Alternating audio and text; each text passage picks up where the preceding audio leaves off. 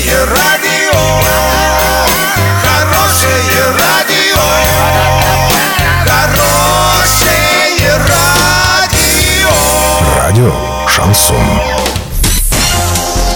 С новостями к этому часу Александра Белова. Здравствуйте. Подробнее обо всем. Подробнее обо всем.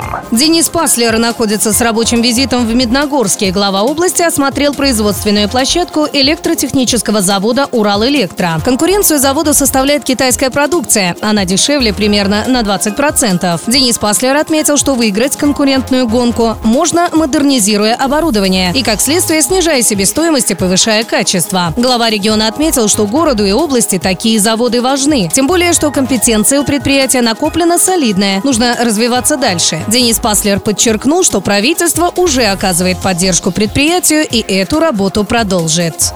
Сплошная разделительная линия, нанесенная на проезжей части улицы энергетиков, не соответствует требованиям, и сотрудники ГИБДД направили в управление ЖКХ городской администрации представление с требованием устранить недостатки. Тем не менее, водителям пока придется ездить так, как предписывается неправильной разметкой.